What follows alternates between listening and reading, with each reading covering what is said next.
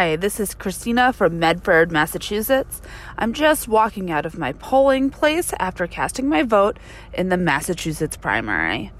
This podcast was recorded at It's 12:08 on Wednesday, September 5th. Things have definitely changed since it was recorded. Okay, enjoy the show.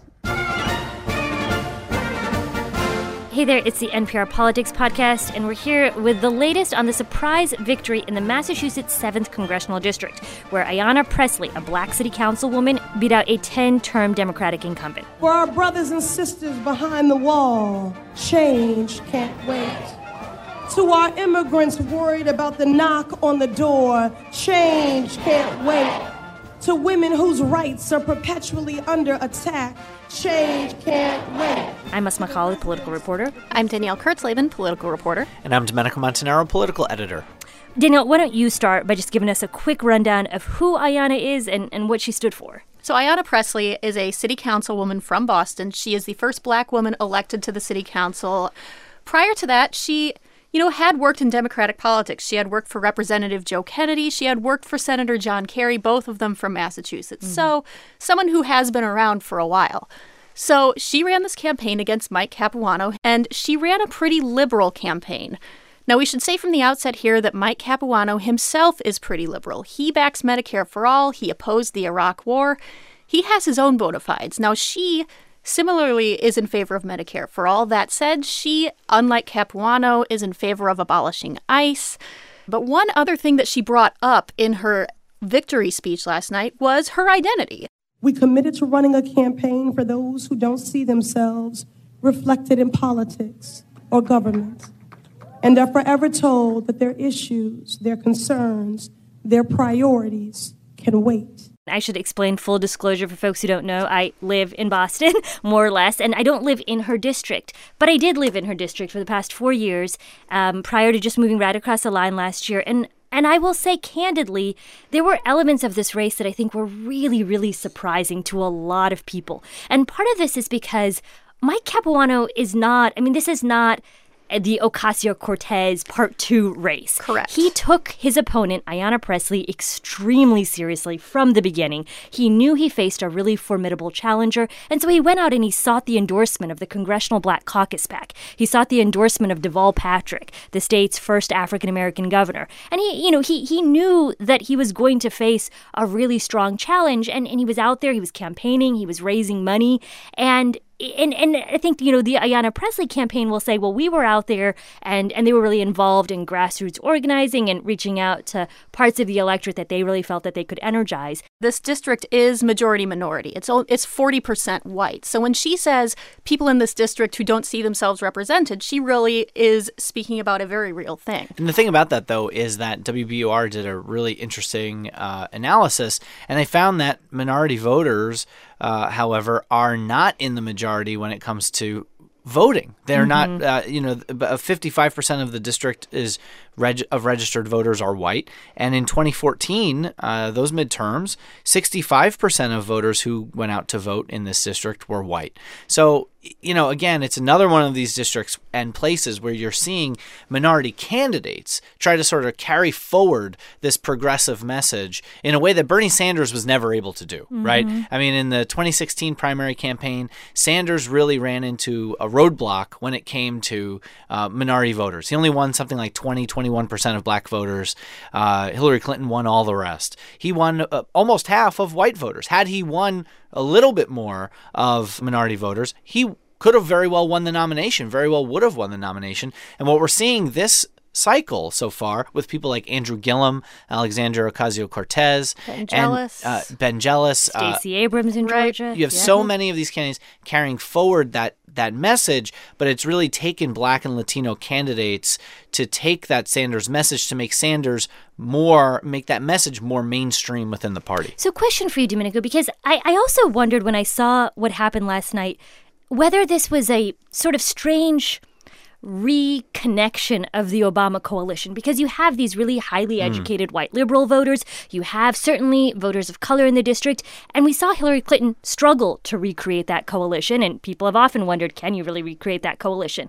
And I wondered if, in some small way, maybe we saw that. It is arguably, and I like the point you're making, that you could argue that it's a reconnecting of the Obama coalition, but one other thing to really keep in mind for this year, we keep talking about the wave of women who are mm-hmm. running, and especially, and this is especially on the Democratic side, women of color as well.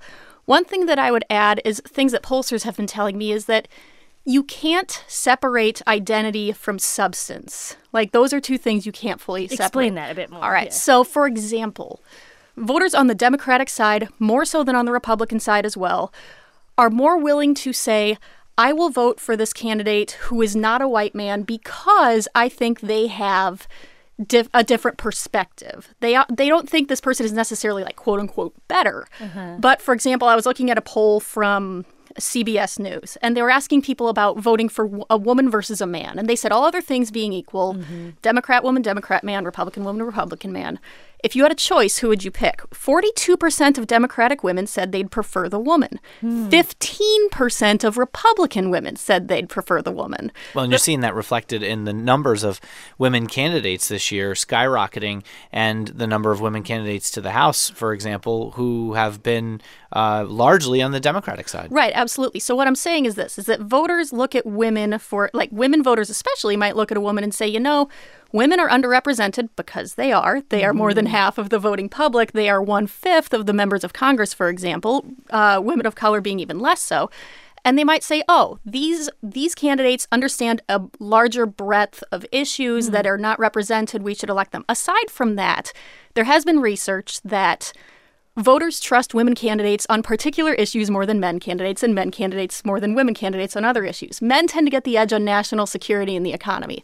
Women candidates get health care, which you may have heard yeah. something about this year, health care and education. So, especially in a year that health care is such a big deal on the Democratic side, every time I hear that health care is a big issue, yes, I understand it. people afraid of Obamacare being dismantled, but also you can't fully separate that from gender because women candidates, for whatever reason, voters for some reason give women candidates a certain amount of an edge on that. So, and I think, you know, part of what we saw with Capuano versus Pressley here was Capuano recognized that identity was going to be something right. that was that could potentially have some impact and he seemed to recognize that. I mean, look, I cannot be a woman of color, you know, and and if that's what people care about, you know, look, that's fine. I, I, I accept that. I understand that. I just don't think there are that many people who will vote for me because I'm a white male or vote against me because I'm a white male. Some will do that both ways. 99% of my constituents will look way beyond those things. It's a factor, but the bigger fact is uh, what can you do for me? What can you do for my family? What position are you in to push the issues we care about and to successfully do that? He, you know, this is something that he's talked about for some time where he's said that he's never been fired up by identity politics. Mm-hmm. Well, he's a white male, so he doesn't he's sort figure. of being hopeful to not want people to just vote for uh, for or against him because uh, he's a white male. But and to I, your point, Domenico, on that, I met with the former head of the Massachusetts Democratic Party at some point this summer, and he was supporting Ayanna Pressley. He's an older white guy, and his argument was that we always say to various candidates in Massachusetts, you know, sort of wait your turn, wait your turn, and there aren't enough women, there aren't enough w- women candidates of color. And this here, is not a says, wait your turn year, and that's what. And yeah. He exactly. said, here is a supremely qualified candidate. And I don't see why, I mean, I'm sort of paraphrasing him here, but I don't see why she shouldn't be given this opportunity, all things equal. And, and to me, what's interesting is, you know, maybe that did really resonate with a lot of people who aren't necessarily women or, or even black and brown voters. Well, I think that's entirely true. Actually, this weekend, I was in Illinois in their 14th district where 31 year old Lauren Underwood, a black woman, is also running. And I was talking to voters there, and you know, the overwhelming majority of the voters who were at her event were white. And I'm what I'm trying to say here is that I this idea of voting for underrepresented groups isn't just a thing that women are doing or that minorities are doing. I, you know, even some white men on the campaign trail, and you know, perhaps I shouldn't be surprised by this, will say to me, "Yeah, you know, I think." we do need more women in Congress. I've had multiple white men on the campaign trail say this, relatively older old ones too, say we need more women, we need more people of color. And it's important to me to see Congress become more diverse. Yeah, it's an interesting point, especially on the Democratic side. You're seeing that a lot, less so on the Republican side. Now, one thing about him, though, that I think is fairly consistent for why the progressive base hasn't liked some of these kinds of candidates, he's a chief lieutenant to Nancy Pelosi. You know, he is seen as a Democratic establishment guy. And he talked Um, about that that by right. that he brought experience and that if the Democrats take control of the House, you know, they would lose some of that seniority by putting in someone who's newer. So I think that there's a different way that younger liberals are viewing politics, and they see it with a negative connotation, uh, especially young voters on the left who don't like just Washington generally. And they think, frankly, the elephant in the room here is that a lot of these younger voters think that some of these folks are too old. Right. And, we this- can't think that that perhaps wasn't a factor also in the Massachusetts 7th congressional race because Ayanna Pressley is 20 some years younger than Mike Capuano. Right. And the district, I was looking this up before we came in here, the median age in it is 31.8. Oh, wow. Which, so uh, it's a pretty young district. The, yeah. yeah. the U.S. Right, absolutely. Lots of college kids. I get it. But like the U.S., the median age is somewhere. It's almost 38. So I mean, a six-year difference might not sound like much, but it, it really is when Man, we're talking. 38. I'm, I guess I'm on You're the past downhill the slope. median. Oh, man. This isn't. You know, this race, I think, gives us some really, really important clues about the direction of the Democratic Party in a way that the Alexandra Ocasio Cortez race didn't. Because Ayanna Pressley is an institutional woman. She's not a Democratic socialist. This district is not nearly as diverse as a district where Ocasio Cortez won. And I'm mm-hmm. wondering what lessons we could take for where the Democratic Party not isn't, you know, not only going to be in 2018, but 2020. I think that there's a certain professionalization that's going on throughout this campaign cycle where you're seeing candidates who have maybe a little bit more political experience, who uh, you know know how to run a campaign, and who aren't just looking to sort of make waves and push uh, Democratic candidates toward the left with their issues. They've made those issues a main part of their platforms and have really started to make them more mainstream within the party. And that's what I meant about earlier when we were talking about Barack Obama. This is not Barack Obama's party. It's not Bill Clinton's party, but it's also, you know, Barack Obama got into big battles with the left because it felt like they weren't willing to take half a loaf. I'm not sure right now anybody coming to Washington's willing to take a half a loaf. these quote unquote progressives is the term they seem to have adopted now, uh, who are running and winning really big this year with some pretty, what would have in the past been considered, I think, relatively extreme positions, at least some pretty big ideas abolishing ICE, job guarantees. Medicare for mm-hmm. all, you know, th- positions that would not have been considered mainstream a few short years ago. These people are winning, and should they get into the House, I'm wondering if you know, the Democratic Party, now with this particular group of relatively liberal people, has trouble keeping its uh, votes together, for example, in the House, the same way that Republicans, you know, have had this faction of Tea Party members who first came in and, uh, after the 2010 election. Well, look, it's it's zero sum now, right? I mean, Sure. when you look at the Senate and these even these Kavanaugh hearings, you know, uh, this is what happens when you get rid of the filibuster, and you've got people yelling at each other about process. The Senate's turning into the House, and the House has always been zero sum and is going to continue to be. If they can keep that coalition together, that's who's going to make policy.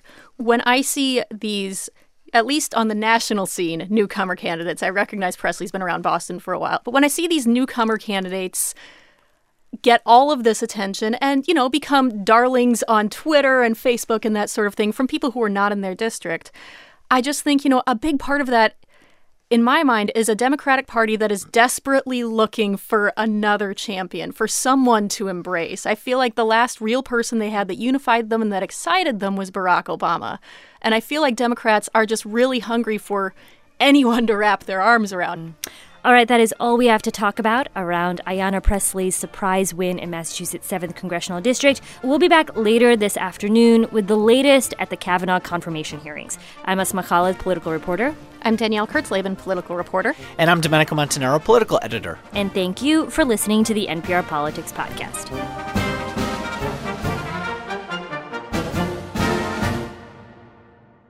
Sam Sanders here. You listen to my friends here on the Politics Podcast, which means that you know covering the White House has maybe never been more interesting. This week on my show, I sit down with two White House reporters to hear them reflect on all of that. Join us on It's Been a Minute from NPR.